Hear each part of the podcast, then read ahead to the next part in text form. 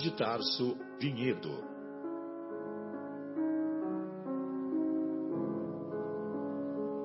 Se guardas contigo o estigma do sofrimento, indagando pela solução dos velhos problemas do ser e da dor, se percebes a nuvem que prenuncia a tormenta e o vórtice traiçoeiro das ondas em que navegas, vem conosco, estudemos a rota de nossa multimilenar romagem no tempo, para sentirmos o calor da flama de nosso próprio espírito a palpitar, imorredouro na eternidade, e acendendo o lume da esperança, perseveremos juntos em exaltação de alegria que Deus, o Pai de infinita bondade, nos traçou a divina destinação para além das estrelas.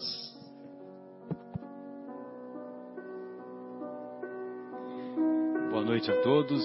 Estamos iniciando mais uma edição do programa Momentos Espirituais, na agradável companhia do nosso querido João, do Guilherme e do nosso Marcos. É, aguardamos a presença do nosso querido Fábio, que estava até há pouco é, concedendo a entrevista para Deutsche Welle, lá da Alemanha. É, estamos hoje iniciando o estudo do capítulo 10 de O Evangelho segundo o Espiritismo ah, como fazemos, como temos feito já há um bom tempo, ah, estudando semana a semana o, o Evangelho segundo o Espiritismo, cada semana um capítulo. E é assim que fazemos também lá no, nos estudos e nas, e nas atividades do Centro Espírita Paulo de Tarso, tanto na unidade da, aqui do bairro, do bairro Capela, na esquina de baixo aqui da, da Rádio Capela FM, aqui na Rua do Café. Ah, eu digo esquina de baixo porque é uma subidona aqui, né? Tem uma subidona. então, evidentemente que seria na esquina de baixo o que fica localizado o Centro Espírita Paulo de Tarso. Ah, e também o mesmo ocorre lá no Centro Espírita Paulo de Tarso na unidade do Jardim Itália, às segundas e quartas à noite e também às terças na parte da tarde, por volta das duas da tarde, é feito o estudo do Evangelho é, e depois do estudo do Evangelho, as pessoas que participam da reunião, elas ah, também são encaminhadas a uma sala onde ocorre a aplicação do passe espírita, aplicação da bioenergia. Ah, o passe espírita nada mais é do que a imposição de mãos, como faziam os apóstolos de Jesus, os seus seguidores e, evidentemente, ah, inspirados pelo próprio Jesus, que Jesus, muitas pessoas que o procuraram foram curadas através da imposição de mãos.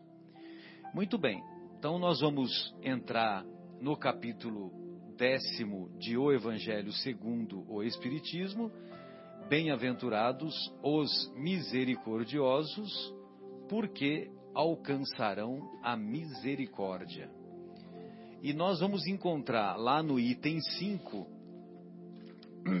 lá no item 5, uma passagem das anotações do evangelista Mateus, capítulo 5, versículos 25 e 26, versos 25 e 26, que compõem a mais bela sinfonia já é, realizada por uma, por, um, por uma alma vivente neste planeta, que é o Sermão do Monte. Os capítulos 5, 6 e 7 do Evangelho de Mateus constituem aquilo que ficou convencionado, que ficou conhecido como o Sermão do Monte ou o Sermão da Montanha. Muito bem. E assim nos ensina, assim nos estimula a reflexão o Mestre Jesus. Reconciliai-vos o mais depressa possível com o vosso adversário, enquanto estais com ele a caminho, para que ele não vos entregue ao juiz. O juiz não vos entregue ao ministro da justiça, e não sejais metido em prisão. Digo-vos em verdade que daí não saireis, enquanto não houverdes pago o último, o último ceitil. Ou seja, é evidentemente que muitas pessoas consideram que quando nós abandonarmos o nosso corpinho, quando desencarnarmos, nós encontraremos 72 juízes inclementes. E esses 72 juízes. Sabe por que eu estou falando número 72? O número 72 era o número de juízes que participaram do julgamento de Sócrates. O julgamento de Sócrates lá na Grécia Antiga. E ele foi condenado por corromper os jovens, ele foi condenado a morrer ingerindo o veneno da cicuta. É, todos sabemos o legado de Sócrates, quem é Sócrates e quem foi Sócrates. E eu desafio vocês a me informarem o nome apenas de um apenas desses 72 juízes. A história não registrou. A história não é José de Assis Aragão. José de Assis Aragão era um árbitro de futebol aqui dos anos final dos anos 70, final dos anos 80. Não, muito longe disso. Então, a história não registrou, né? O nome Você falou de Sócrates, né? Lembrou também o juiz, né? É verdade, o Sócrates, o jogador, né? Exatamente. Que é em homenagem, né? À família de Sócrates, jogador, os pais colocaram o nome nos filhos de de filósofos da Grécia, né? Muito bem, então o, a, a história não registrou o nome de nenhum desses 72 juízes. Ou seja, eles não tiveram importância nenhuma na história da humanidade. Agora, Sócrates, o nome dele permaneceu, o nome dele prevaleceu. Muito bem. Aí, então, tem pessoas que acham que ao desencarnar vão encontrar com 72 juízes inclementes, e esses 72 juízes vão ficar apontando as, as misérias, vão ficar apontando os erros de cada um, né? cada, de cada erro que cometemos ao longo do transcurso da nossa existência. Evidentemente que não é assim que ocorre. Não é assim que ocorre. Os benfeitores espirituais, eles se caracterizam por um alto nível de tolerância, por um alto nível de misericórdia, de compreensão, de discrição. Embora eles saibam de todas as mazelas que fizemos e, e, e mais ainda, né, que os benfeitores espirituais eles têm acesso à nossa ficha de outras existências. E, meu Deus, né? Se nós temos as tendências negativas ainda nesta existência, Imagine quando recuamos em eras mais precedentes. Tem a nossa capivara todinha, né? É a capivara, exatamente, né? A nossa capivara, a lista, a ficha corrida, né? Exatamente. Que o, é, no, na, na, existe essa gíria, né, de falar capivara. Muito bem.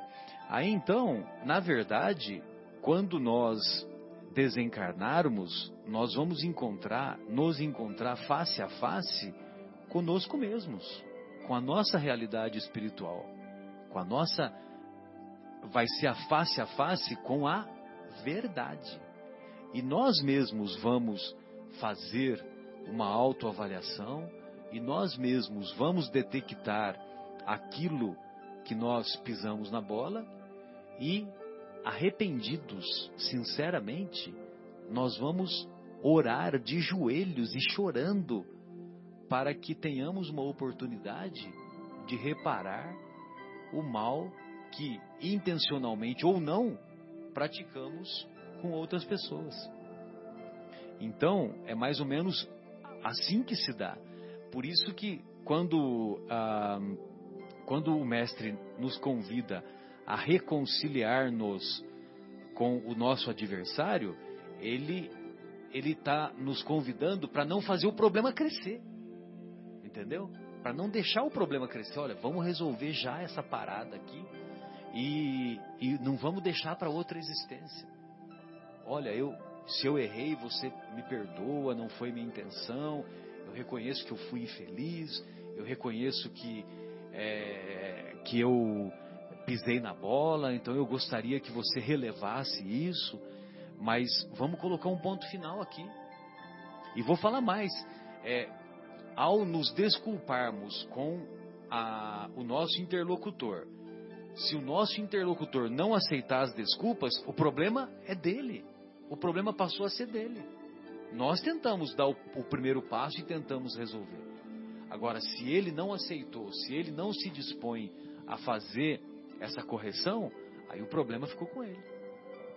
E Jesus até ele, ele dá uma demonstração, dizer, mais uma das provas das, das múltiplas vivências que nós temos, né? Ele diz, é, se acerte com o seu adversário enquanto caminha com ele, né? porque haverá outras outras passagens. Ou seja, ele pede para quebrar o elo da maldade em si, né? das desavenças, porque ela, eles continuarão. E é bem isso mesmo, né? Se você perdoa a pessoa aqui, em vida, parece que cessa uma, uma coisa, realmente, né? Mesmo nas coisas mais singelas, quanto nas coisas mais, mais graves, não é mesmo? Exatamente, não, bem lembrado, bem colocado. E você me fez lembrar que quando eu entrei na doutrina espírita, sabe, Marcos, é, eu tenho um amigo lá de Ribeirão Preto que infelizmente eu perdi o contato e isso me dói muito, inclusive. Ah, inclusive, inclusive pelo fato de nesta semana eu ter ouvido uma frase, uma frase antiga, né? Que volta e meia a gente ouve e a gente acaba esquecendo, né? Que olha, é melhor nós é, dizem, né, que, que com o tempo nós perdemos os amigos, né? Perdemos os amigos com o tempo, mas nós devemos nos esforçar para é, nos dedicarmos aos amigos. É, como é que é a frase mesmo? Perdemos tempos com os amigos para não perdermos amigos é para não perdermos amigos com o tempo. Entendeu?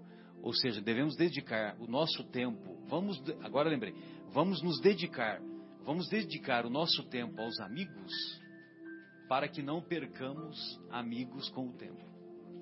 Entendeu? E muitas vezes, muitas vezes a gente não valoriza, né?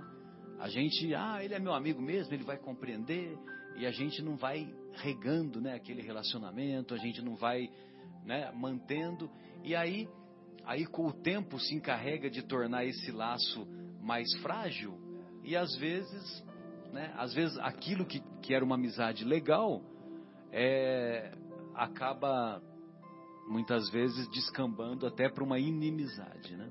Pois não, Mar... oh, João, desculpe. Ô, Marcelo,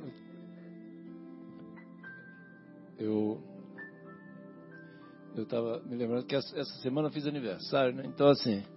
Obrigado, Ô, obrigado. João, é verdade, é, cara. Não, mas, Ficou não, mais não, mocinho. É, fiquei mais experiente. Mas, assim, o, o, o que eu lembrei foi o seguinte: como é gostoso, né, você sentir a vibração dos amigos, né, desejando, né, feliz aniversário, dando um abraço, assim, é um negócio é Nossa, muito, é muito legal, agradável, é muito legal, e estimulante, né? Estimulante. E quando a gente peço desculpas, viu, porque eu não, não só, só vou desejar é isso, agora. Não é isso, não é isso. Mas é, foi muito, foi muito interessante, né? Eu, eu tive refletindo sobre isso, né? Esses dias aí, recebendo lá os votos, feliz aniversário, tal, um monte de gente escrevendo umas coisas legais assim, né?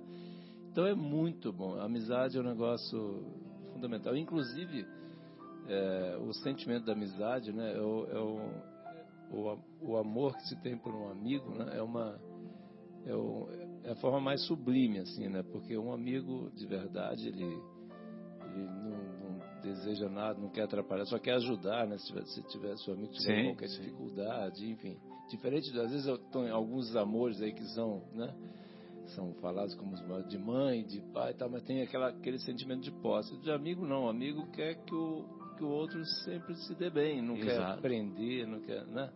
Então é muito interessante esse comentário. Eu me lembrei, estive refletindo sobre isso essa semana, e por isso que eu te interrompi aí, Marcelo. Não, mas beleza. E, e, e vale a pena refletir também, o, João, que e nós aprendemos isso com o André Luiz, naquele livro Sinal Verde, que é um livro sensacional, quando ele diz o seguinte, que se, se Jesus nos recomendou amar os inimigos, como nós vamos ver daqui a alguns capítulos, porque esse capítulo aqui é só do perdão, né?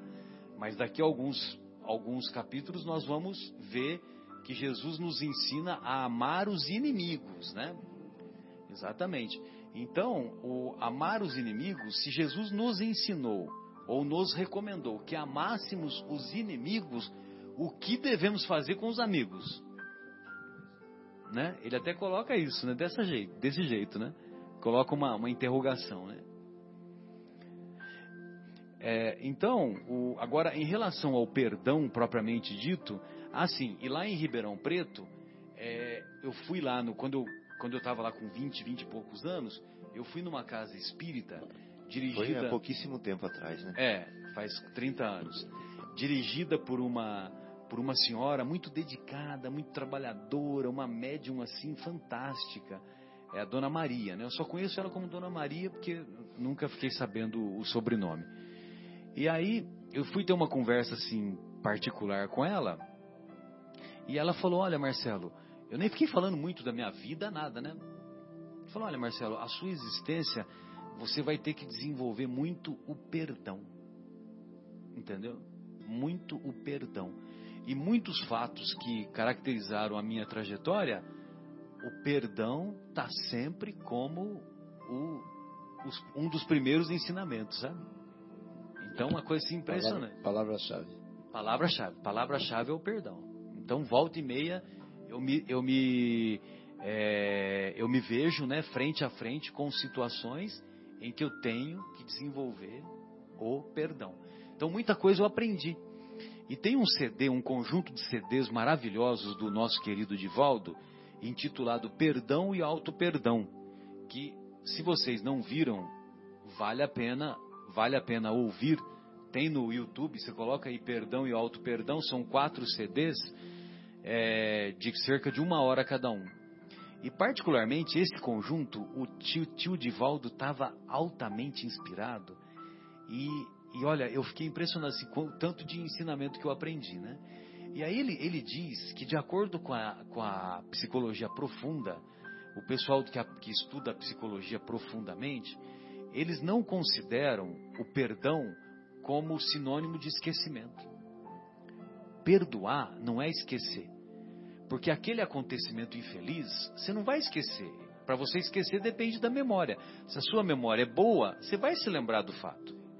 Agora, aquele acontecimento infeliz, ele o tempo se encarrega de você dar um novo significado para aquele acontecimento. E então o tempo vai diluindo, vai diluindo aquele acontecimento infeliz, vai diluindo, diluindo, até que você é, você você sente o seguinte: você se lembra do acontecido, mas não se importa. Então, quando você se lembra e não se, não se importa, não te provoca dor, aí o perdão real está estabelecido. E, e, e o pessoal da psicologia diz mais que perdoar significa não devolver o mal que alguém lhe impôs. Então, se você não devolveu o mal, você já perdoou. Então vejam vocês que a maioria de nós já perdoou e nós nem sabemos. Entendeu? E nós nem sabíamos que, que já estávamos perdoando. Por quê? Porque a maioria de nós, naquele acontecimento infeliz, a maioria de nós não devolve o mal. Não, não entendi, Fabinho. Nem em sentimentos. Nem em sentimentos. Então a maioria de nós, é, na, diante daquele acontecimento infeliz, nós não devolvemos. Nós sofremos, ficamos lá sentindo aquela dor, né? Por quê? O que, que aconteceu? Tal. Mas a gente deixa passar. Nós não vamos atrás de vingança. Vamos atrás de vingança? Não vamos atrás de vingança. Nem vamos pedir para o nosso anjo da guarda é, fazer um servicinho. Dá uma rasteira. que horror. Ou seja, não vamos desejar mal, né? Não vamos é, revidar em pensamentos e em sentimentos também. Exatamente. Então, perdoar, perdoar é isso. É apenas não devolver o mal que, que alguém nos impôs. E aguardar o tempo para que o tempo se incumba de transformar aquele acontecimento infeliz num significado ou num outro significado, num significado superior e para que, que haja um clima, para que, para que seja criado um clima favorável à reconciliação. Sim. Por que, que Jesus fala para a gente oferecer o outro lado da face? Quando a gente sofre uma ofensa, né? Porque é realmente isso. Você já pensou em você sofrer uma ofensa e aquilo já está tão resolvido dentro de você que você, se acontecer a situação de novo, o outro lado da sua face está à disposição? Ou seja, significa que o que passou, passou mesmo.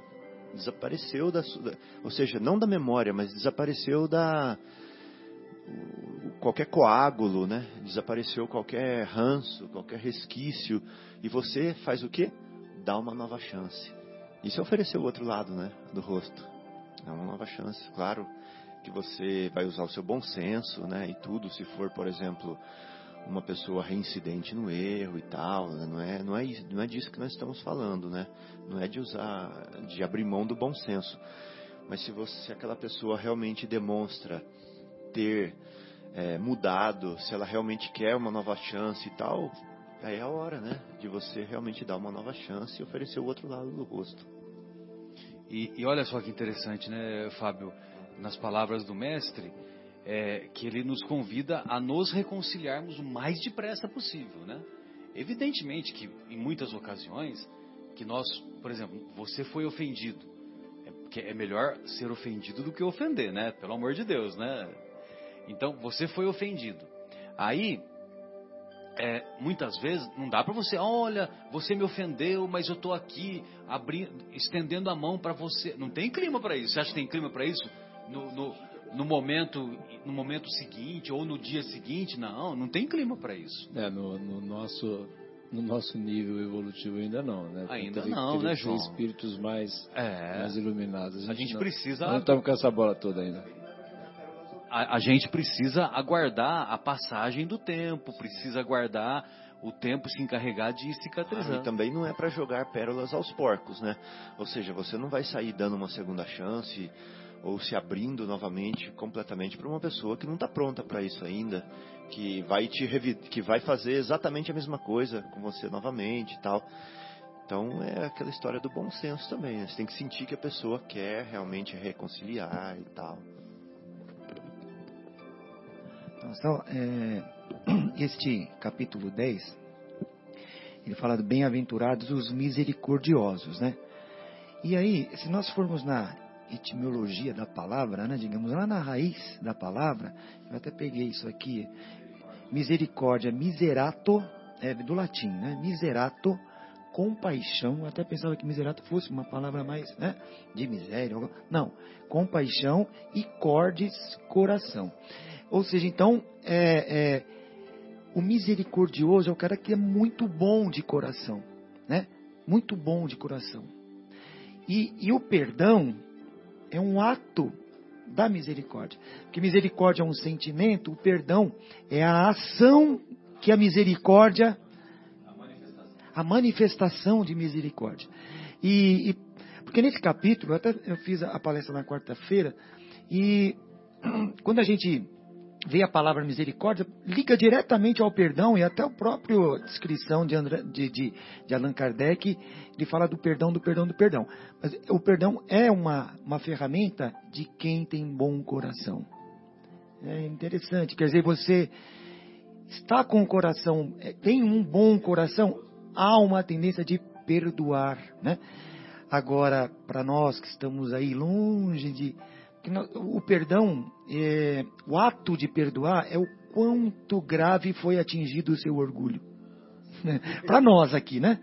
Para nós aqui. Na, na, no planeta de provas e expiações. E até se tem um exemplo lá, você está num ônibus lotado, a pessoa pesa no seu pé, pede desculpa. Não foi nada, né? Acabou. Ali foi perdão, não, imagina, está perdoado tal aí. E seguir em frente. Ao mesmo tempo, sabe essa pessoa que pisou no seu pé, além de pisar no seu pé, te xinga. aí agravou, né?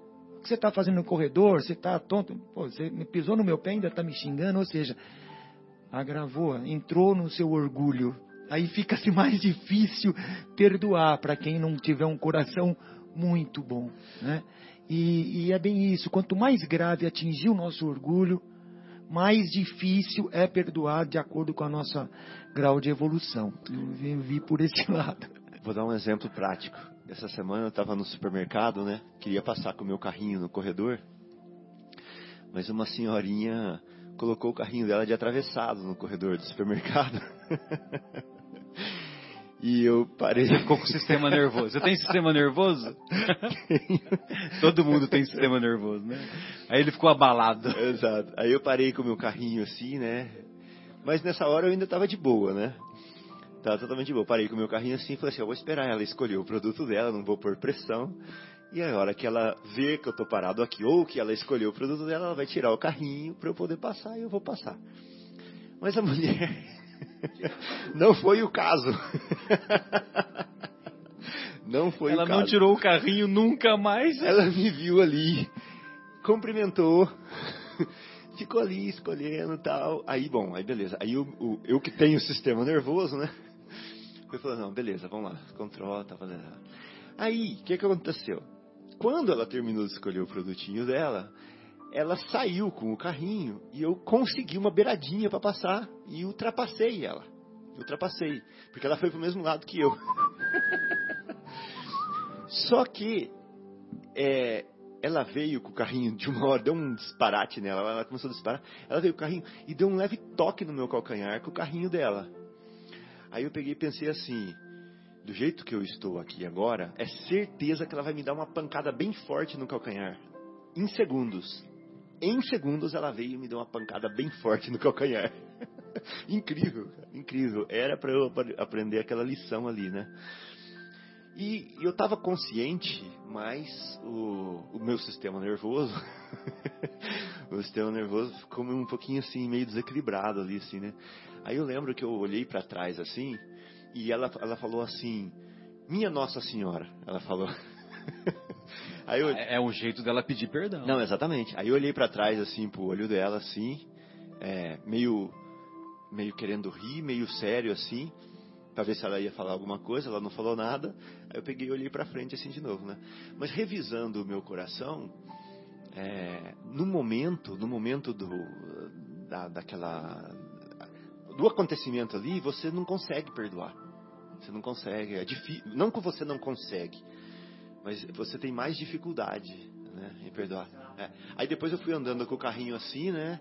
Aí foi baixando assim tal. Eu pensei, falei assim, puxa, coitada, né? É, é, aí baixando, coitada, tal, não sei o que. Assim. Mas é difícil. Né? João, é puxa uma... o gancho aí da, da mensagenzinha que você me apontou aí, por favor. Então, eu estava vendo aqui, dentro dessa linha do perdão, né, no, no Vivendo o Evangelho, na lição número 116, tem a lição o André Luiz, né, ele nos traz, nos traz o passo a passo, né, como é que perdoa, o que, é que significa perdoar? É legal essa reflexão do André Luiz, é muito forte. Então ele diz assim, mágoa adoece, perdão recupera. Olha que coisa, né? É, foi legal assim, né, o, o Fábio trazer o... Né? A gente gosta mais de ficar com mágoa, né? Pois é, a gente é, a gente é viciado né, na, nas coisas negativas. Mágoa provoca doença, né? Então, é isso aí. Exatamente. Mágoa adoece, o perdão recupera. Olha que diferença de padrão, né? Então tem outra lá. Aversão envenena, perdão desintoxica. Olha que coisa impressionante. É muito impressionante essas reflexões do André Luiz, né? Não, é muito demais, muito demais. É um presente muito grande de Deus. Vingança destrói, perdão restaura. Olha que coisa sensacional. Restaura, pronto, tudo que estragou, pronto, tudo consertado. Né? Ou seja, o, a, a, solução para as coisas tudo é o perdão. Né? É isso que a gente está estudando aqui, as palavras de Jesus. Perseguição fere, o perdão cicatriza. Olha que coisa. Não é, não é muito. É, é tão óbvio que a gente até se acha bobo, né, de não ter feito isso antes. Não, é muito. Exatamente. É muito impressionante assim como é a, a capacidade, a da lógica de, de, das soluções é muito louco. É. Então outro aqui assim que quase não passa pelo nosso coração. Rancor perturba, perturba, perdão equilibra. Olha que coisa. Nós nos traz de volta ao equilíbrio, que é tudo que a gente precisa é equilíbrio. É, cada uma dessas, cada uma dessas, dessas duas frases aqui é pra gente é pra gente ficar meditando. Estou falando fora do microfone aqui, o Marcelo está olhando com uma cara para mim, eu acho que ele não está perdoando. Não, só para só pra não desconcentrar. Olha lá, outra aqui, ó. Melindre aflige. Ó, melindre uhum. aflige. O perdão alivia. Não é demais? É muito demais essa lição que eu fiquei. Clareza meridiana. É, clareza meridiana, exatamente, Marcelo, obrigado. É, ofensa irrita. Perdão acalma. Quando a Erika brigar comigo, eu vou, eu vou consultar essa, esse tema aí. Como é que é? Qual o número 116. que é? 116. Tá Acho que isso aqui é bom é, fazer uma tatuagem assim no braço. Minha esposa querida. É, um beijo para dona Érica. Beijo para ela. É, então o André Luiz continua assim: desprezo humilha. Oh, essa aqui é muito impressionante. Desprezo humilha, o perdão exalta. Olha que coisa. Na realidade, da importância. É, olha, é da importância, porque todos são, todos nós, todos nós, todos eles são filhos de Deus, né? Então, assim, todos são herdeiros né, da terra, como Jesus falou. Né? Então, nenhum de nós, nenhum desses vai se, vai se perder, nenhuma dessas ovelhas. Então, por que, que a gente vai é, desprezar, qualquer que seja, independente da religião, independente da cor, independente de quanto dinheiro tem, independente se tem carro novo ou velho, ou se o nosso carro mais novo, a gente tem direito de ir na frente, não dá passagem, ou aquelas coisas, né? Enfim. É muita coisa para refletir, né, Fabinho? É nosso irmão. Nosso irmão, filho de Deus. Então o André Luiz continua assim: intolerância agrava. Né? Intolerância agrava.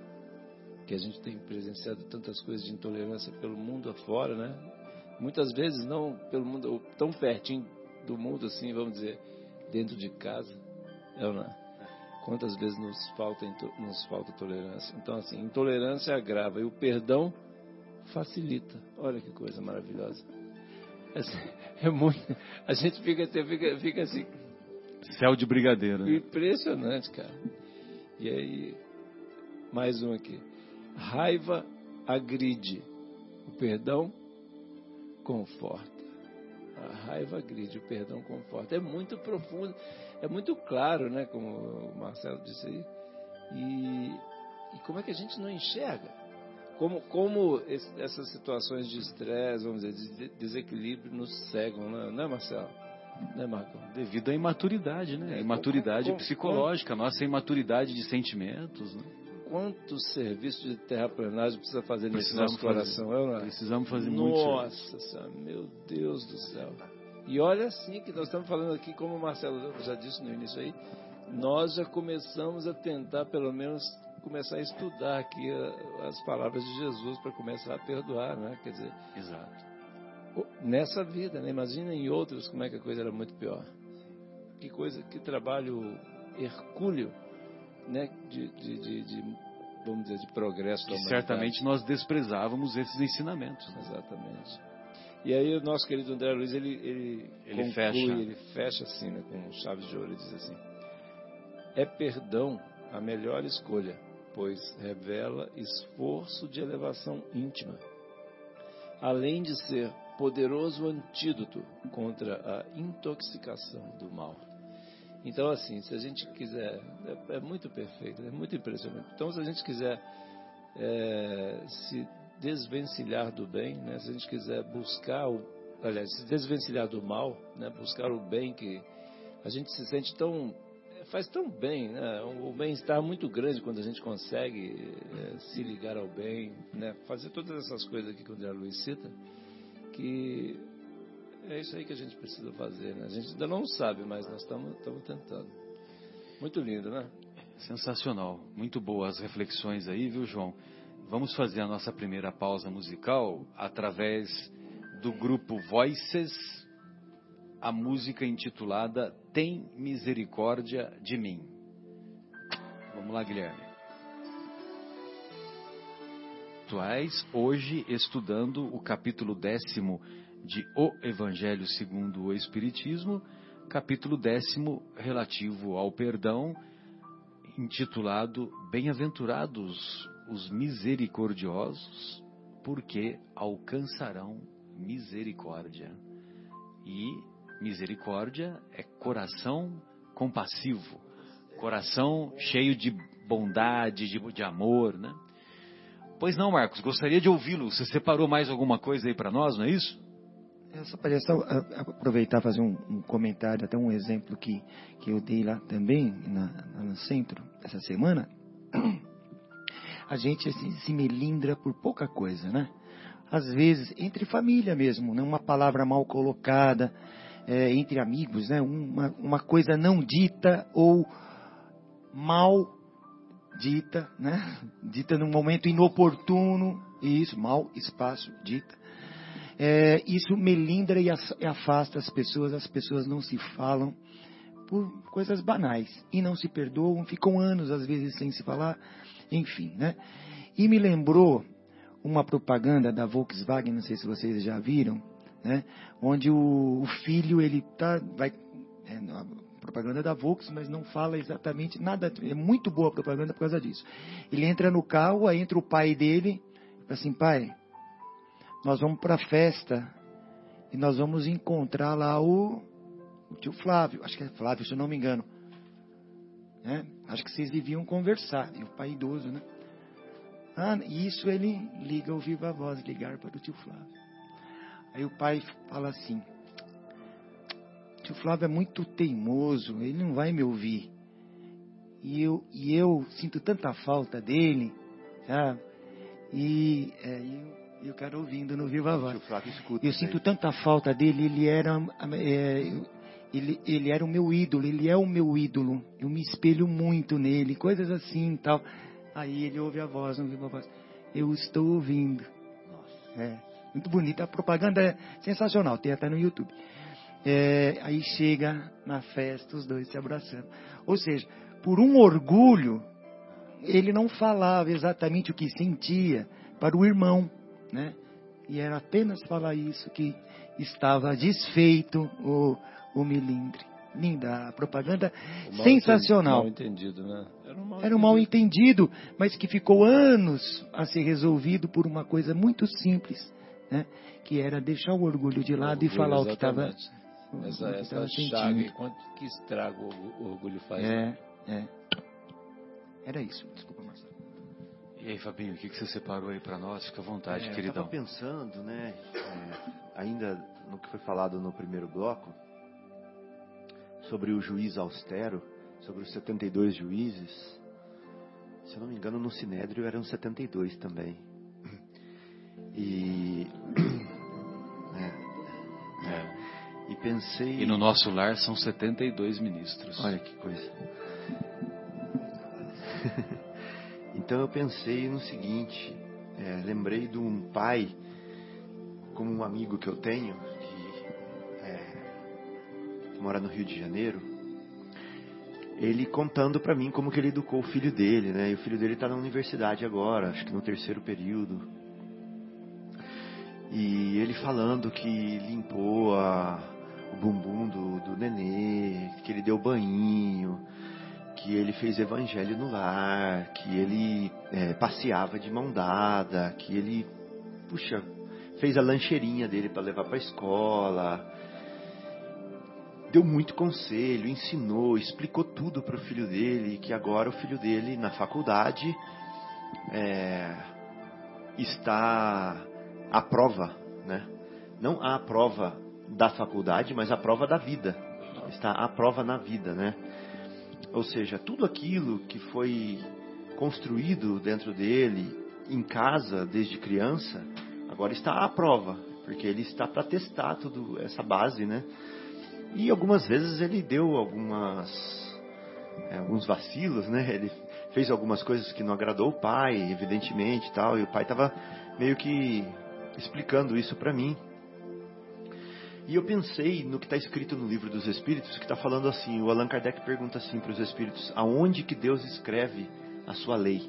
Né? Aí será que ele escreve num livro? Será que ele escreve na Bíblia? Será que ele escreve no Corão? Será que ele escreve no Bhagavad Gita? Aonde que está escrita a lei de Deus? E os Espíritos respondem que ela está escrita na consciência. Né? Então, é, ou seja, já que a gente está falando de juiz, né, e que nós vamos ju, em julgando aqui na Terra, nós seremos julgados depois, né? Isso tem muito a ver com o capítulo, né? Com o estudo do dia. Quem é esse juiz que vai nos julgar depois? Esses 72 juízes aí, esse juiz austero, é a nossa consciência, né? Então, do mesmo jeito que esse meu amigo escreveu no filho dele, na consciência do filho dele, essa educação, essa, esse ensinamento para o filho dele estar à prova depois, os nossos tutores espirituais também escrevem na nossa consciência. Né? Os nossos amigos do plano espiritual, os nossos maiores, os nossos seres queridos, nos preparam também para a reencarnação. Né? Jesus nos prepara também para a vida aqui. E nós, de uma certa forma, já entramos nessa universidade da vida aqui, né? Que é a Terra. Mundo Escola, né? Eu sempre lembro dessa música. já entramos nessa universidade da vida aqui com a consciência ciente já do que é certo, do que é errado, do que é bom, do que é ruim, de como agir, porque a gente vem muito bem preparado. Vocês lembram lá no A Caminhos da Luz, quando Jesus tem uma reunião com os espíritos que vêm de outro orbe para estagiar aqui no nosso planeta, que Jesus coloca na consciência deles a missão deles aqui, o papel deles aqui, que ele mesmo viria para consolá-los e para instruí-los, né? Então é a mesma coisa. Nós temos tão bem gravado na nossa consciência o que a gente deve fazer, o que a gente não deve fazer, o que é certo, o que é errado, que é esse o juiz que vai nos julgar depois, né?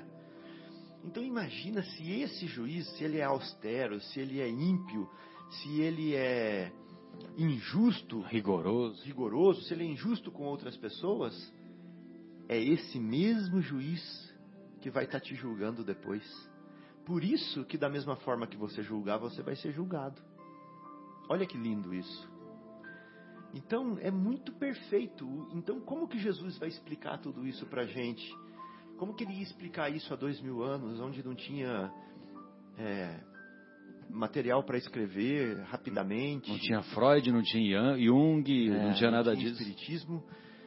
Então, é, é, muito difícil de entender a profundidade das palavras do Mestre.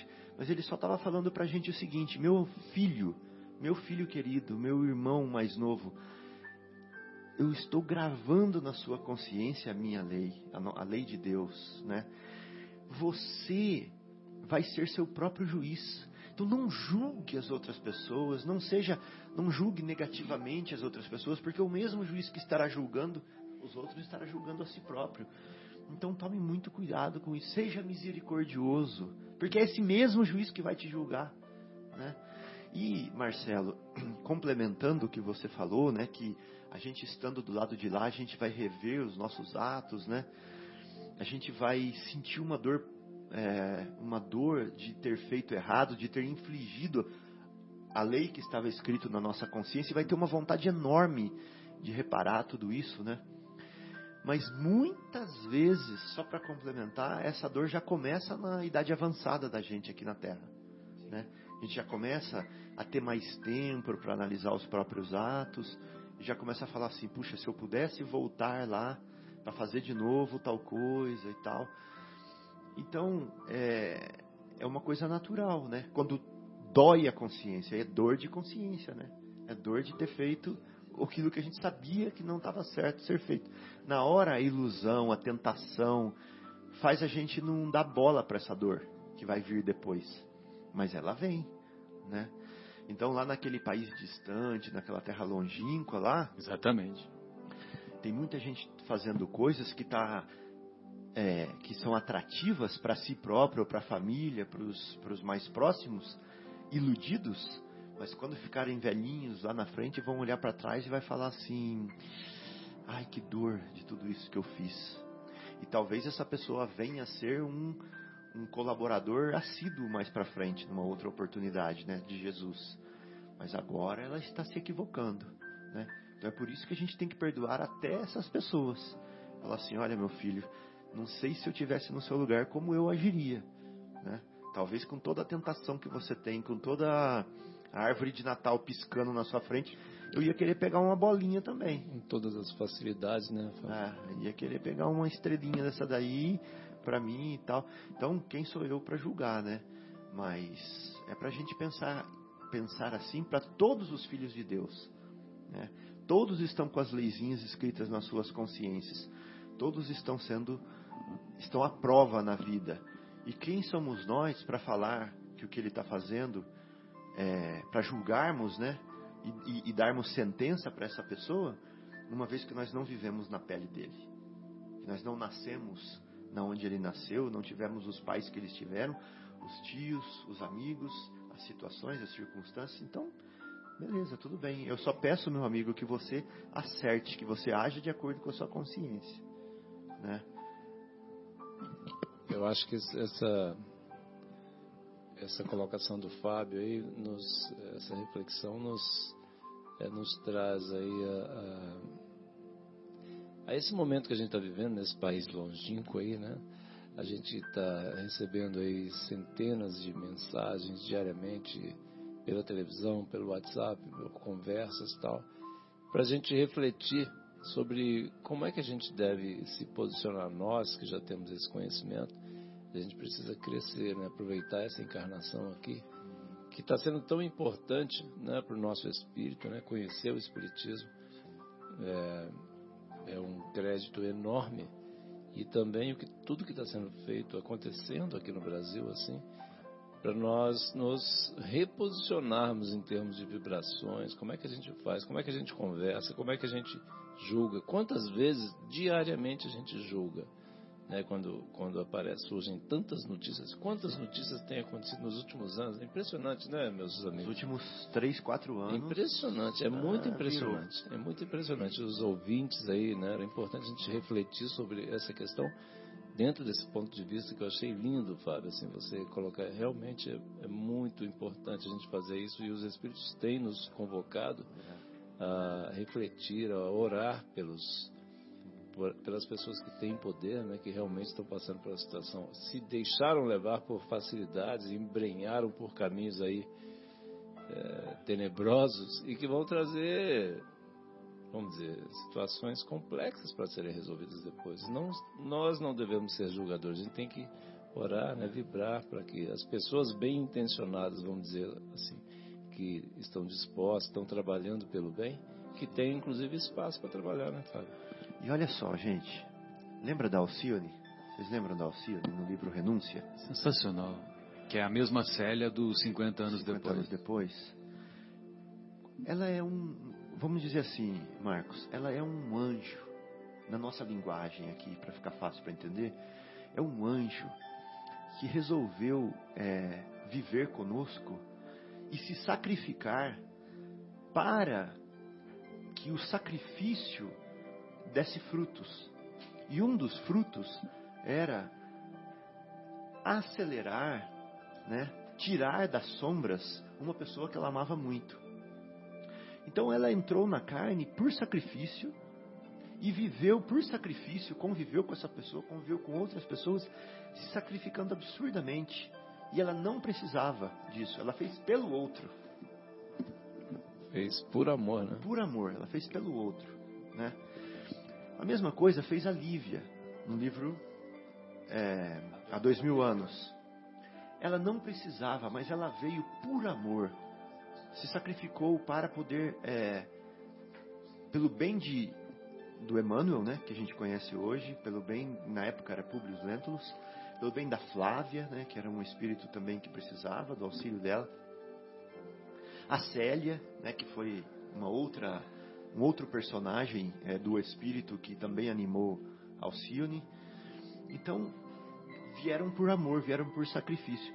Então, se a gente pensar um pouquinho, depois de ter lido todos esses livros, o que essas pessoas estão fazendo conosco, esses governantes, essas pessoas do legislativo e tal, a gente tem que encarar como se fosse um sacrifício que nós estamos fazendo também, aonde elas estão nadando de braçada, onde elas estão explorando e não sei o que, é um sacrifício que nós estamos fazendo, sabe?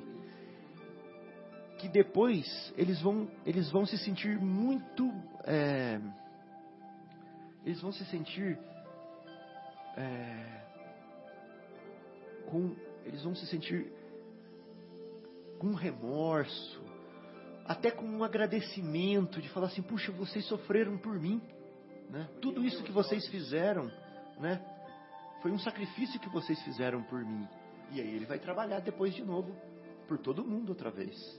De uma certa forma eles vão trabalhar, né? Porque o bem é uma lei, né? O bem é uma lei. Então vai chegar uma hora que eles vão reconhecer esse sacrifício da população brasileira por eles. Dá para perceber? Deu para entender o sentimento? Com certeza. Com certeza. Então é um sacrifício que nós estamos fazendo Muito e bem. um dia eles vão reconhecer esse sacrifício, porque nós estamos sendo sacrificados. né? Agora depende da forma com que nós vamos encarar esse sacrifício, como Alcione ou com revolta. Então, e a maioria, a maioria da população brasileira não tem demonstrado revolta, né? Porque se você for a fazer uma avaliação, a- a- a- as pessoas que foram participar daquela bandalheira lá de destruir prédio público, etc, etc, é, é uma minoria, é. uma minoria. E evidentemente que são nossos irmãos, são pessoas equivocadas, estão escolhendo o caminho equivocado e tanto, tanto equivocado que a maioria da população não apoiou. A maioria da população não apoiou e até está, vamos dizer assim, como você lembrou, até está se sacrificando a suportar tanta vergonha que o povo brasileiro tem, tem passado aos olhos da opinião pública internacional. Porque aos olhos da, da opinião pública internacional, eles acham, eles acham um horror, né? Tudo É. isso que está acontecendo. Ainda parece que é toda a população, né? Na realidade, Exatamente. é exatamente igual você falou aí, quer dizer, não tem nada a ver, não é? A maioria não concorda. Então, esse sacrifício, sim, vai, vai valer a pena. Esse sacrifício da, da maioria da população brasileira de suportar essas mazelas que, infelizmente, os nossos irmãos que estão na direção, na condução do país, infelizmente estão cometendo. E, e é aquilo que o, o, o Divaldo ele, ele fala também nesse CD Perdão e Auto Perdão. Ele diz assim: olha, para mim, o, o cara que rouba, o cara que mata, né? Ele pode continuar roubando, pode continuar matando. Ah, mas ele consegue advogado, advogado, aí o advogado vai lá, consegue penas suaves, aí ele mal fica na cadeia, quando fica, fica um curto período, logo em seguida é libertado, não sei o quê. Na verdade, ele já está encarcerado em si próprio. Ele já está encarcerado em si próprio, que é essa passagem aqui, ô Fábio, essa passagem que Jesus nos ensina quando ele diz que é, é que você tem que se reconciliar com o adversário enquanto estáis com ele a caminho, para que não vos entregue ao juiz. O juiz é a nossa própria consciência. Aí o juiz não vos entregue ao ministro da justiça. O ministro da justiça é a nossa consciência fervilhando, né? Fervilhando. Olha quanta quanta burrada que eu fiz, né? É, e não sejais metido em prisão. Aí a prisão é o cárcere que nós impomos a nós próprios de tantas mazelas que cometemos equivocadamente. Então nós ficamos presos em nós mesmos. aí vai chegar uma hora que nós vamos querer fazer o caminho de volta. Pois não, Marcão? Dá tempo, hein? Dá, dá. Isso fez lembrar, né, o Paulo Estevão, né, que a passagem lá do, do, do Estevão, que tinha acabado de ser condenado pelo Saulo a, a, a ser lapidado, né, é, de, de, lapidação, né, de lapidação, isso, é, acho que sim, e sem saber que a irmã querida era noiva do algoz, né, e tinha uma coisa naquela época, né, Marcelo, que o, na falta do pai, o pai já tinha morrido, o irmão mais velho tinha que abençoar o casamento. Se ele morresse, eu acho que não haveria essa possibilidade desse casamento. Então, quando ele, meio que agonizando, viu a irmã, a irmã viu ele e gritou Jaziel, né? Gesiel, o Gesiel, Gesiel, reconheceu e Paulo viu, meu Deus, né? O que, que eu fiz? O Saulo, né? o que eu fiz, mas sem se arrepender, que naquele momento ele ainda não se arrependeu. O que o Estevão fez? Ele fez justamente isso. Ele poderia maldizer? Não, você não vai casar com esse cara. Ele acabou de. Tô quase morto aqui. Tô quase morto, né? Ele me matou injustamente. Não. Ele abençoou o casamento da irmã e ao mesmo tempo ainda perdoou Falou você que ele era um bom homem Era um ela. bom homem para ela. Ele é um bom homem. Então, que prova que você não leva para frente, não leva para outras encarnações, ou não compra para si o mal que te fizeram. Se Estevão não perdoasse a partir daquele momento, o que seria o depois do desencarne dele, né? E ele deu uma lição de misericórdia, de grandeza de coração né, que já era enorme mesmo Estevão, o coração de uma bondade incrível, naquele momento ele, ele cessa o mal, né? cessa o mal perdoando. Lindo, é bem lembrado, né, o, o Marcos, e, e, e, essa, esse é um ponto culminante do livro, na minha opinião, e que, que mais me emociona. E ele diz assim, né, o Gesiel, ele era conhecido como Estevão lá em Jerusalém, né? Ninguém sabia que ele era Gesiel poucos, poucos apenas na intimidade lá dos apóstolos, lá na casa do caminho, é que sabiam. Mas ele, ele as pessoas o conheciam como Estevão. E quando ele está. Oh, me desculpa, Marcelo, só para complementar. A irmã falava tanto do Gesiel que o Saulo gostaria de conhecer o Gesiel. Gostaria de conhecer. Porque ela falava tão bem dele, mas o Gesiel. E ele mal sabia onde é que está esse Gisiel. Parece é uma armadilha Gisiel. do destino, né? É uma armadilha parece, do destino, né? Parece. Pois é, então aí, aí a, a, quando, quando já agonizando, né? Porque não tinha mais como recuperar, né? Ele estava morrendo, mesmo porque ela só entra no pátio da, da lapidação quando, quando já estava quase morrendo. E, e aí ela reconhece o irmão, a Abigail reconhece o Gesiel, que era o Estevão, reconhece, se aproxima, coloca ele no colo e diz pro e o, o Saulo se aproxima também. Aí o, a, a Abigail diz pro Saulo, é pro Gesiel, é, Gesiel, esse é Saulo, é meu noivo. Aí o Saulo diz assim: Saulo é bom e generoso defendeu Moisés até o fim. Quando, quando conhecer Jesus, defenderá ainda com mais intensidade. Olha só que palavras proféticas, um agonizante, um agonizante no colo da irmã, prestes né, a desencarnar. O cara falar um negócio desse. É porque o cara é de uma altura espiritual, é uma estatura nível, espiritual. O nível desse espírito, pelo amor de Deus, né? Se não fosse Jesus ter falado que o maior nascido de mulher era João Batista, eu ia dizer que o maior era Estevão. Exatamente. Jesus falou isso, senão eu ia falar que era Estevão. Dos nascidos de mulher, né? É, então agora nós vamos fazer a nossa segunda pausa musical em homenagem ao nosso querido Fábio com a dupla Tim e Vanessa, que são cantores sensacionais, no, sobretudo no meio espírita, e com a música intitulada Mundo Escola. Retornamos com o programa Momentos Espirituais, hoje na agradável companhia do nosso querido Guilherme, do não menos querido Fábio, do não menos João e do não muito menos Marcos, discutindo sobre o perdão, discutindo sobre o capítulo décimo de O Evangelho segundo o Espiritismo. Bem-aventurados os misericordiosos, porque obterão misericórdia. Então, conforme o Fábio fez a reflexão há poucos instantes, sejamos é, sejamos tolerantes conosco mesmos, porque nós é que seremos os juízes de nós próprios. Então, se nós formos tolerantes, nós também é, teremos essa tolerância quando abandonarmos o nosso corpício.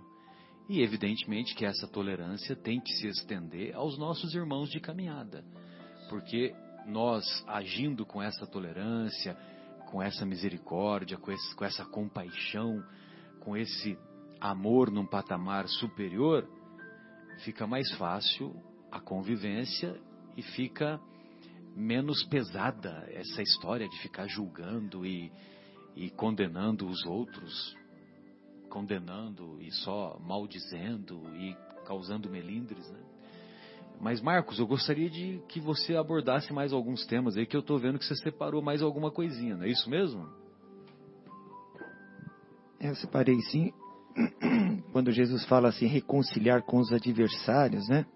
Enquanto está nas, nas, caminhando com ele, então ele fala das múltiplas vivências.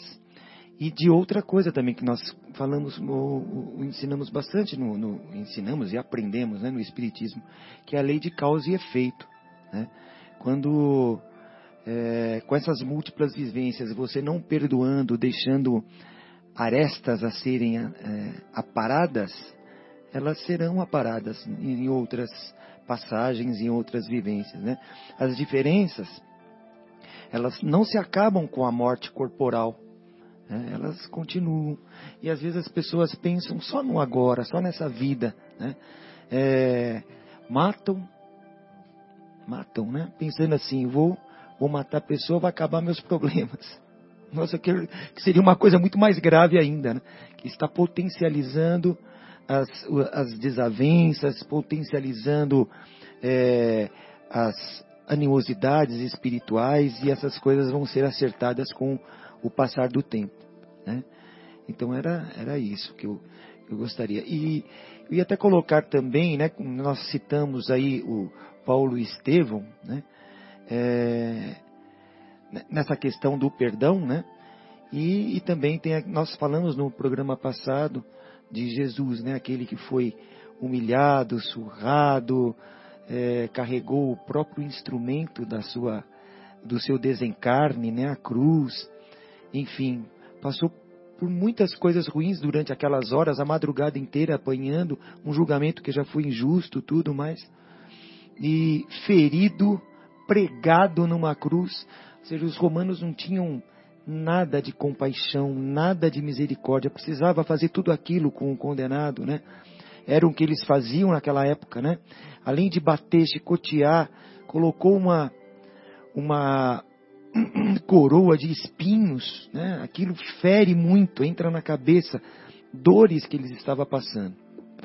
E momentos antes de morrer, ele perdoa, né? Pai, pai perdoar eles, eles não sabem o que fazem. Então Jesus também dá uma demonstração né, de perdão, é evidente sempre na vida dele inteira, mas nesse momento ele nos dá uma lição. Né? E a gente não perdoa. Com tudo isso, Jesus perdoou. E com 0%, 0,1% do que acontece com a gente, às vezes a gente teima em perdoar. Né? Então foi uma bela de uma lição também que ele nos dá. Olha, pessoal, tem uma aqui que não vai, vai ter jeito, viu, Guilherme? A gente tem que comentar, viu, cara? Crítica e Julgamento, 119 da obra Vivendo o Evangelho, o primeiro volume. da obra Vivendo o Evangelho, a, a mensagem 119. Ela é intitulada Crítica e Julgamento. Então, vai de encontro àquilo que nós falávamos há pouco, né? Sobre, principalmente sobre a situação atual. Então, aí o André Luiz escreve assim: ladrões, sequestradores, homicidas, falsários, corruptos, estupradores, incendiários, pistoleiros, difamadores, terroristas, malfeitores de toda espécie. Não há dúvida quanto ao julgamento desses infratores em débito com a lei. A assertiva de Jesus de que não deves julgar para não seres julgado diz respeito àquelas imperfeições que ainda frequentam a bagagem evolutiva de todos, mas que fazes questão de desculpar em ti mesmo e apontar com severidade na conduta dos outros. Então nós desculpamos quando, quando se refere a nós, não, foi um equívoco, né? Nós não falamos nem que erramos, né? Nós falamos que nos equivocamos, deslize, um tropeção. Agora, quando são os outros que erram, aí nós somos severos.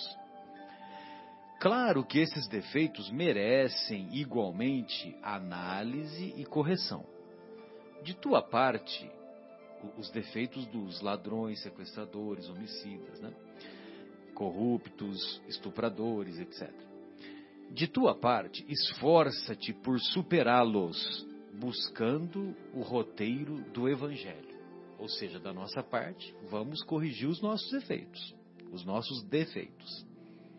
Contudo, se tiveres de opinar sobre o comportamento alheio, usa o discernimento e a indulgência, recordando que a crítica e o julgamento têm muita semelhança com a pedra, que tanto pode ser atirada para ferir, como também serve de alicerce para a construção nobre. Sensacional, a mesma pedra. Muito bonito. O comentário que eu ia fazer é justamente nesse sentido aí, Marcelo. Nessa linha de raciocínio. Que às vezes a gente, quando julga, a gente é negativo, a gente é destruidor, né? a gente é difamador, a gente é. Os outros, né? É, quando a gente julga os outros, lógico. Né?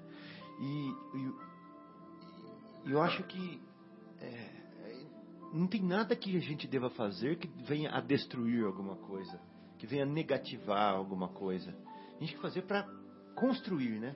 Para melhorar. Então a gente tinha que buscar a reparação do sentimento, a reparação do problema e não a destruição de quem errou, não denegrir, não difamar e não degenerar quem errou, mas sim fazer esse que errou, se realmente ele errou, ver de uma outra forma, com outro ângulo, para não errar mais. Mudar de opinião. A refletir, gosto, né? É. Mudar de opinião, mudar de gosto, né? Tem uma frase Isso que mesmo. eu coloquei aqui assim, ó. O ser humano é obra-prima de Deus nesse planeta. Né? Vamos pensar nisso. Ele é mais obra-prima do que as cataratas do Iguaçu. Se a gente pensa que as cataratas do Iguaçu são uma obra-prima de Deus, o ser humano é mais né, que as cataratas do Iguaçu. É, pensar numa outra coisa aqui, vamos pensar é, no Grand Canyon, né? vamos pensar lá na, na floresta amazônica, no Pantanal. O ser humano é mais que isso. É uma obra-prima de bilhões de anos que foram se desenvolvendo chegou na onde está hoje. É um ser amado e querido por Deus. Então o ser humano é a obra-prima de Deus nesse planeta. Não há como amar a Deus prejudicando a sua obra. Não tem como você amar a Deus se você está prejudicando o Filho de Deus, que é a obra-prima dele. Não tem como, né? Ou o próprio planeta, O próprio planeta. que é claro. inferior ao ser humano, como você muito bem colocado. Viu? Ótimo, isso, uma boa reflexão, realmente. Então, o nosso papel é ajudar o ser humano pecador a desgostar-se do pecado e não a nos desgostarmos deles. dos pecadores. Mas o que, que a gente faz? A gente se desgosta dos que erram, né? Mas não é esse o nosso papel. A gente não está aqui para isso. Eles são obra-prima de Deus também. O nosso papel é fazê-los desgostar-se do erro deles. Olha que lindo isso também, né? É lindo. Isso vai até de encontro àquela leitura. Acho que o Marcelo, não sei se irá dar tempo de fazê-lo, de fazê-la, mas a leitura onde é, Jesus fala que você está trazendo a oferta, deixai aqui no altar, vá se reconciliar com seu irmão, né? E depois retorne aqui. Ou tipo assim, né? É, vá a Deus de coração puro, né? Aquele que não tem que não está com o coração puro, ele, com coração puro, ele, é, aquele que não está ainda com coração puro, não teria condições de ser, não bem recebido, digo, chegar ao, ao, aos patamares mais elevados, né? Então essa questão de você se reconciliar antes mesmo de, de querer se elevar, né? Você se eleva com, com o coração mais puro, que é isso de você se reconciliar com seus adversários. Então, é, e aí dentro, dentro, dessa linha da questão do, do perdão, do defeito, porque inclusive eu estava assistindo na quarta-feira o, o, nosso querido Ulisses fazer aqui a, a preleção aqui na capela, e aí na questão, muitas vezes ele falou um negócio que eu achei muito interessante, que assim, muitas vezes a gente julga que o outro está errado, mas isso é a nossa análise né? Mas pode ser que não. Vai ver de outro ponto de vista. Então é um negócio muito interessante essa reflexão que ele falou, foi muito legal dessa forma que ele, essa abordagem, a abordagem do perdão, perdoar pelo erro, não, mas do, perdoar o erro do outro. Não, peraí, mas quem errou nessa situação não foi o outro. Né? E às vezes, quantas vezes a gente cai né, no mal entendido né, e, e entra por uma, uma linha de raciocínio equivocada, muitas vezes não mal intencionada, mas equivocada, né? Na é verdade, eu achei muito interessante para a gente refletir. E aí, Fábio, estava falando contigo que essa lição 118, né, Marcela, aqui do, desse livro, gente, é tanto, são tantas coisas lindas, como diz o Roberto, são tantas emoções. Né? Não, é uma melhor que a outra, é né? Muito é um absurdo, esse né? capítulo do Vivendo o Evangelho aqui do André Luiz, a lição 118, é intitulada Apesar dos Defeitos. É muito interessante. Então ele diz assim: analisando a ti mesmo, descobres a multidão de defeitos. Então, quando a gente é honesto né, com a gente mesmo, tal, né, igual o Fábio, bem corajoso, sempre dá os testemunhos deles aqui ao, ao vivo, aqui no ar, ele diz assim: analisando a ti mesmo, descobres a multidão de defeitos. Diagnosticas o orgulho, percebes o egoísmo, notas a intolerância. Não é verdade? Relacionas a impaciência. Quantas vezes a gente, né? Referes a irritação. Não é o meu caso, viu? Não, é, o Marcelo já é um ser angelical. É o senhor. É, é. Observas, oh Marcelo, você sabe que você mora no nosso coração. Observas a mágoa isso analisando a si mesmo, né? Registras o ódio, mostras o comodismo, na verdade. Evidencias a mesquinhez e apontas a incompreensão. Sentindo-se, aí ele conclui assim: sentindo-se mergulhado. O que você falou, João, é nós observando em nós. Exatamente. Se a gente prestar atenção como que a gente faz essas coisas Isso, também, né? que quando a, gente, quando a gente pega uma lupinha e vai olhar lá no próprio coração, na mente, aí a gente observa orgulho, egoísmo, intolerância, paciência, impaciência, irritação, mágoa, ódio, comodismo, mesquinhez e incompreensão. Quer dizer, né? um poço de defeitos. E aí ele diz assim: sentindo-se, sentindo-te mergulhado num poço de vícios, ali, um poço de vícios. Perguntas: como podes ajudar o próximo se carregas tantas imperfeições? Né? Como é? Né? Então ele fala, ele diz assim: contudo, tens o compromisso da reforma íntima, né? e quem precisa de ti não questiona se já atingiste a santidade. Olha que coisa linda. As pessoas que estão precisando, não estão precisando, não quer saber de santo, é o primeiro que está disponível, né? Então, e também ele disse assim: quem precisa de ti não questiona se já atingiste a santidade. Nem Jesus, olha só, nem Jesus exige a condição de anjo para trabalhares na sementeira do bem. Olha que coisa maravilhosa. Jesus nos aceita para trabalhar com Ele do, desse jeitinho que a gente está aqui. Começa aqui agora. Aqui e agora. Né? Então, assim, Jesus, nem Jesus exige a condição de anjo para trabalhar na sementeira do bem. E ele conclui assim: Por isso, apesar de teus defeitos, ajuda e serve sempre, na certeza de que, se não és ainda um sol de virtudes, se não és um sol de virtudes, já está muito Estamos bom. muito longe disso, Longe disso, muito né? longe. Muito longe. Então, se, já- se não és ainda um sol de virtudes, já está muito bom que sejas, por enquanto, simples lamparina de boa vontade. Olha que beleza. Se a gente conseguisse chamar de uma lamparina de boa vontade, já está ótimo, né, cara? Graças a Deus, né? Então, é, é muito, é legal assim que o André Luiz ele traz de uma forma muito natural, muito, muito próxima a gente, né? Quando a gente está assim, sem, sem a máscara da sociedade, quando a gente está conversando com o espelho, que aí a gente pode ser é, bem autêntico, honesto, sincero e cristalino, é assim, são essas palavras que a gente usa, são esses pensamentos que rondam né, o nosso coração ali, que trabalham na nossa mente. E o André Luiz tem esse poder, né, como o Marcelo estava comentando aqui no intervalo, o André Luiz tem esse poder, né, lá, inclusive ele tem lá as oportunidades, os contatos, as experiências lá na espiritualidade, inclusive. E por, por estar, por, por, ter convivido com todas essas diferenças, essas dificuldades aqui, ele consegue traduzir e aí nos trazer esses, esses. Isso é um prêmio, é uma maravilha, né? Uma joia. Muito bonito, né? Vamos então, Guilherme, fazer mais uma pausa musical e retornamos em seguida. Tente outra vez com o Raul Seixas, uma belíssima composição. Retor- Retornamos então com o programa Momentos Espirituais, é, dando sequência aqui ao nosso tema relacionado ao capítulo Bem-aventurados os misericordiosos, porque obterão misericórdia. É, vale a pena algumas reflexões ainda que nós aprendemos com o nosso querido Rossandro Klingen, que é um psicólogo sensacional, um grande amigo nosso.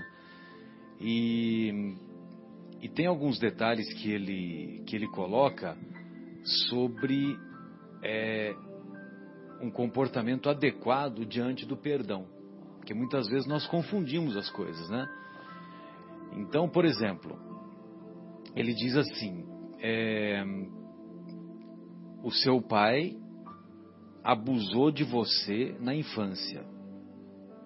E nós estamos nos referindo ao abuso sexual. Aí o tempo passa, você supera aquele trauma, você perdoa o seu pai, aí o seu pai, um belo dia, vai morar com você na sua casa. E ele, e você tem uma viagem para fazer, e você tem uma filha ou um filho com menos de 10 anos, aproximadamente, e você, não- você vai fazer essa viagem, vai ficar 10 dias, 15 dias afastado das atividades da casa, e você precisa deixar o filho, o filho ou a filha. E aí, deixa com o pai que abusou de você? Deixa com o pai que abusou de você? Então ele diz que que não, que não deve deixar. Que é questão de bom senso. Né? Ou seja, se o seu pai é, ainda não. Você pode ter superado, você pode ter perdoado o seu pai. Mas você não tem segurança que ele superou esse problema relacionado ao abuso sexual. Então, perdoar também é isso. Então, perdoar também é. Você, tudo bem, você perdoa, você não vai devolver o mal que alguém lhe, que o, que o seu pai lhe impôs, você não vai devolver para ele.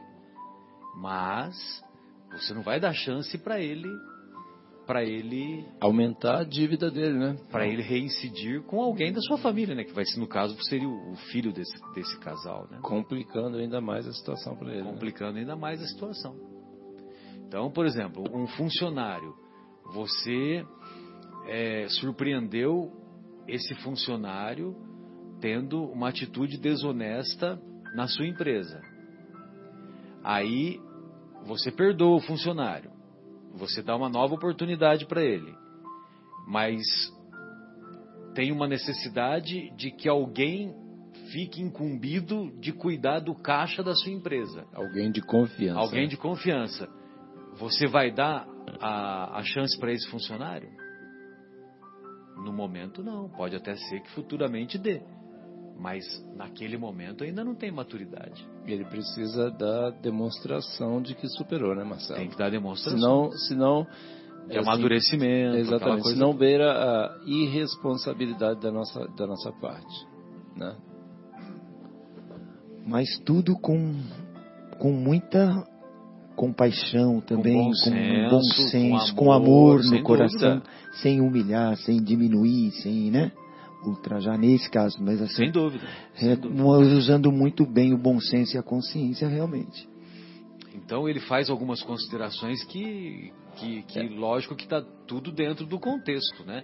E bem lembrado isso que o Marcos acabou de falar, né? Que vamos fazer essa, é, essa, vamos ter esse comportamento, mas com carinho, com compreensão, com amor. É, exatamente, acho que assim, se a gente, se a gente, em, em qualquer situação, né, em qualquer posição hierárquica, enfim, se a gente atua com amor, né, é, não existe espaço para esse tipo de, de, coisa, de perseguição, etc. E a gente, na hora que tiver que ser, vamos ser duros, vamos ser mesmo, porque assim, tem hora que precisa agir, né? E tem que agir, não pode, né? Porque senão seria é irresponsabilidade mesmo. Né? João, o cachorro mordeu meu pé.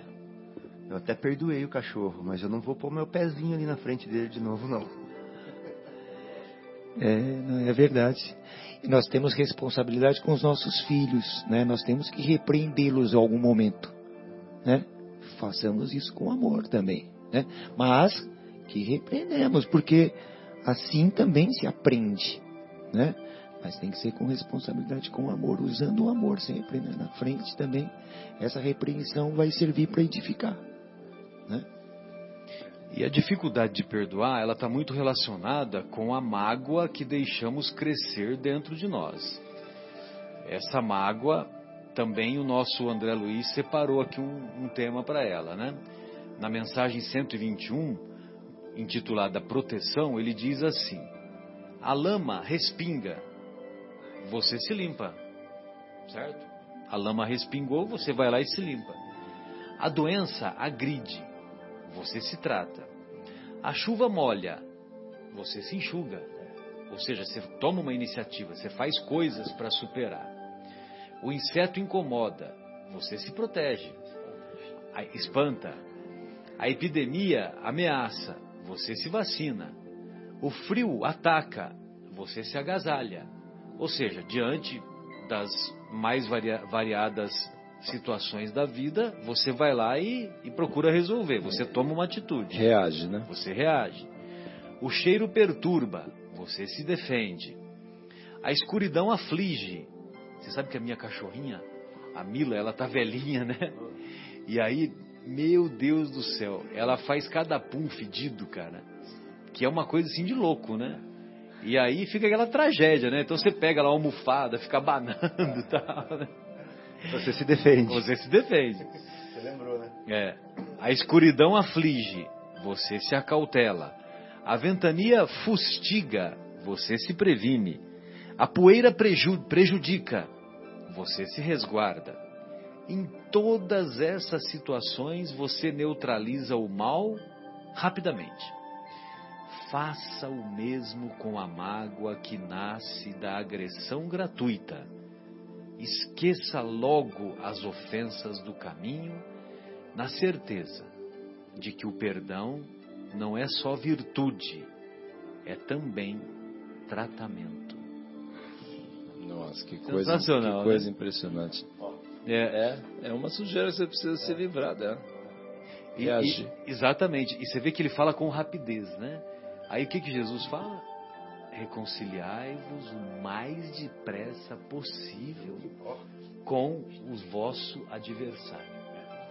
Talvez o adversário maior seja a mágoa, né? A mágoa, né? Nem tanto é a outra pessoa que nos ofendeu, mas a mágoa que fica. Sabe que quando eu lembro, Não é o amor que fica, viu, Guilherme? quando eu lembro desse livro, Vivendo o Evangelho, a mensagem que vem na minha cabeça é essa daí. De todas as que nós já lemos aqui e tal, quando penso no livro, essa é a mensagem que mais marcou para mim. Sensacional, né? Bem, amigos, nós estamos caminhando aqui para as nossas despedidas. Se vocês tiverem mais algum comentário para nós desfecharmos, para nós fecharmos, né, para nós encerrarmos, fiquem à vontade. Queria falar, Marcelo, o seguinte. Tem uma outra passagem que Jesus fala assim, em Mateus capítulo 7, versículo de 3 a 5. Como é que vedes um argueiro no olho do vosso irmão, quando não vedes uma trave no vosso olho? Né, O argueiro era um cisquinho, né? Como você vê um cisco no olho do vosso irmão e não vê um tronco? Lá em, lá em Minas fala tronco, né? Não fala trave. É, quando vedes um tronco no vosso olho. Lá em Minas é tronco de braúna. Aí ele fala assim, ó, hipócritas, tirai primeiro a trave do vosso olho, e depois, então, vede como podereis tirar o argueiro do olho do vosso irmão. Aí eu fiz um. Você vê que muda completamente, né? O, o, o, o argueiro do olho do vosso irmão, né? Cisquinho que está no olho do vosso irmão. A gente se preocupa primeiro com o cisquinho no olho do outro, mas não estamos vendo que tem um galho, né, no nosso olho. Mas aí tem dois problemas quando a gente se comporta dessa maneira. Primeiro, nós achamos que somos melhores do que os outros, né? Que a gente está vendo no outro, uma coisa que a gente não está vendo na gente, Como sempre, né? né? É orgulho isso, né? Onde eu acho, me acho melhor do que o outro. E a gente se incomoda com esse negócio no outro. Ou seja, não é do jeito que eu gosto, tem que ser do jeito que eu quero. Isso é egoísmo também. Então aí tem os dois, só, só aí tem o zap e o sete de copas. São as, as duas chagas aí da, da humanidade, a está exatamente. julgando o outro, tá aí o zap e o sete de copas da maldade no nosso coração. Não é incrível isso? Para para pensar. Estamos sendo egoístas e orgulhosos. E Jesus ensina que nós não somos melhores. Então, se nós pudéssemos usar a técnica da terceira pessoa, por exemplo, sai do corpício, imagina que você. E, e olha você atuando para você ver como é que você é igual ao outro. Né? Você não é melhor. E, e geralmente a gente vê no outro É. os defeitos próprios, né? Exato. A gente É o critica no outro, outro é o que a gente é o faz. que a gente faz, né? E é bem isso mesmo. Então, primeiro vamos nos melhorar antes de tentar melhorarmos o outro. Mas aí a gente pode pensar assim: ah, mas eu não sou assim. Eu não sou assim. Então, eu vou dar alguns exemplos aqui que eu acho que eu tirei do livro Vivendo o Evangelho. Ironizamos a escolha do vizinho, mas não reconhecemos o nosso próprio mau gosto. A gente fala assim: nossa, aquele carrinho lá que ele comprou é feio, né? Mas vai ver o seu. Que, que cor feia. Né, Vai ver o seu sapatinho que você combinou com aquela calcinha. Calçazinha. Destacamos a negligência do colega, mas não nos afastamos do comodismo. Lá, a pessoa não fez tal coisa, ah, mas a gente fica deitadinho no sofá esfregando a frieira no braço do sofá, né? Dando aquela coçadinha ali e fica o dia inteiro ali e não faz nada também.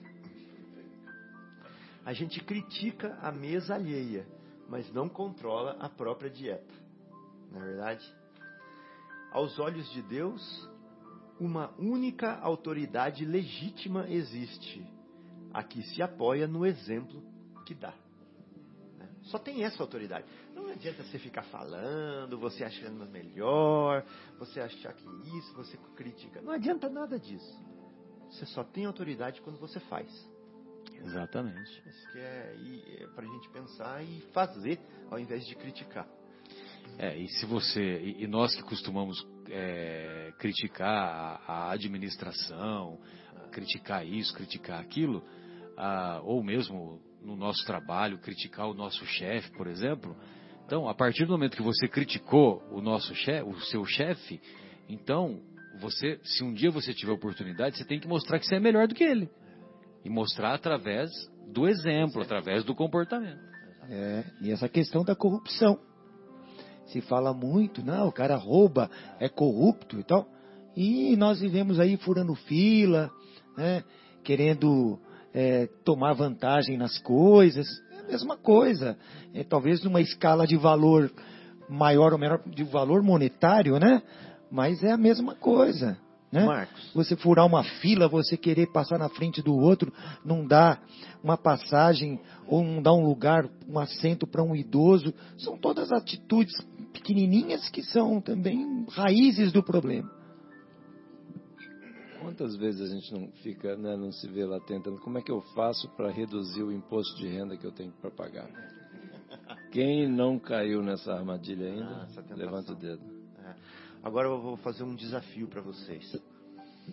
Ponham-se nesse lugar, tá? Nós moramos em Vinhedo. Aí, alguém falou isso numa palestra e eu guardei, eu achei muito legal. Nós moramos em Vinhedo. E aí, a gente lutou bastante e conseguiu construir uma casinha que a gente gosta muito, que é do nosso gosto, e nós gastamos ali todos os recursos que a gente tinha na nossa vida inteira trabalhando. Fizemos aquela casa dos nossos sonhos. E a gente ama a nossa casa, é uma delícia. E tá ali todo o nosso investimento. De repente, vem um especialista e te fala que debaixo da sua casa tem uma jazida de urânio 137 não, de Césio 137. Tem algumas pedras ali que estão emitindo radiação. Né? E que se você conviver ali, né, você vai fatalmente adquirir câncer. Né? Então o que você faz? O que você vai fazer? Para para pensar. Tic-tac, tic-tac, tic-tac. Você vai vender a sua casinha para um irmão que não sabe disso, né? só você sabe disso. Só você sabe disso. O cara falou para você, ó, tem urânio aí. Eu sei que tem, eu te provo. Mostrou, tirou uma pedrinha. E agora? É que nem o carro, o seu carro, você é. sabe que está com defeito, aí você vai vender, vai, vender. vai, passar para o é. seu irmão, é. né? Como diz Jesus, né? Exatamente. Então você vai perder aquilo que você construiu a vida inteira, tudo, materialmente falando, né? Ou você vai passar esse câncer para o seu irmão. É, vamos pensar nisso. Então, é, a vida está cheia de situações completamente diferentes dessa que eu falei, mas isso é para a gente se desafiar né, e pensar. Ou o carro com defeito, né, que o freio não vai funcionar lá na frente. A gente pensar bem né, o que a gente faz com os nossos irmãozinhos. Muito bom. É, podemos fazer as nossas despedidas? Então, gostaríamos de agradecer uma vez mais a oportunidade desse encontro e desejamos do fundo dos nossos corações que essas reflexões possam ser úteis a todos aqueles corações que estejam ou estarão nos ouvindo, né? Porque tem também o programa lá no YouTube, basta digitar CEPT Vinhedo e também nos smartphones o aquele, naquele aplicativo do podcast. Tablet PC. No, no podcast está como Momentos Espirituais ou como CEPT Vinhedo? CEPT Vinhedo. Centro Espírita Paulo de Tarso, Vinhedo. Mas basta digitar CEPT Vinhedo. Marcos, boa noite. João, Fábio, parabéns, João, ficou mais mocinho. Guilherme, um grande abraço, foi uma honra. Obrigado, Marcelo. Um abraço a todos os ouvintes, aos meus queridos parentes e amigos que, que estão ouvindo ou terão oportunidade de ouvir. Um grande abraço, uma boa semana a todos. Na próxima sexta, se Deus quiser, estaremos aqui de volta. Um abração. Fique com Deus. Boa noite a todos. Obrigado aí aos queridos Marcelo, Fabinho, Marcos, Guilherme. E um abraço muito carinhoso a todos os ouvintes também a dona Ana Lúcia, né, a André, o Eduardo. Né? E que a gente possa refletir, né, realmente sobre a questão do perdão, né? O perdão é o perdão que nos liberta, né? Enquanto a gente ficar preso aos vícios, né, como André Luiz disse aqui, né, nós vamos estar presos, né, encarcerados, né? E com, quando a gente perdoar, a gente vai se libertar de todas essas coisas negativas, né? Que Jesus nos ilumine, né, o coração e nos abençoe. Um grande beijo a todos. Fiquem Boa noite. Deus. Boa noite a todos. E vamos escolher então a porta estreita do perdão e abandonar a porta larga da mágoa.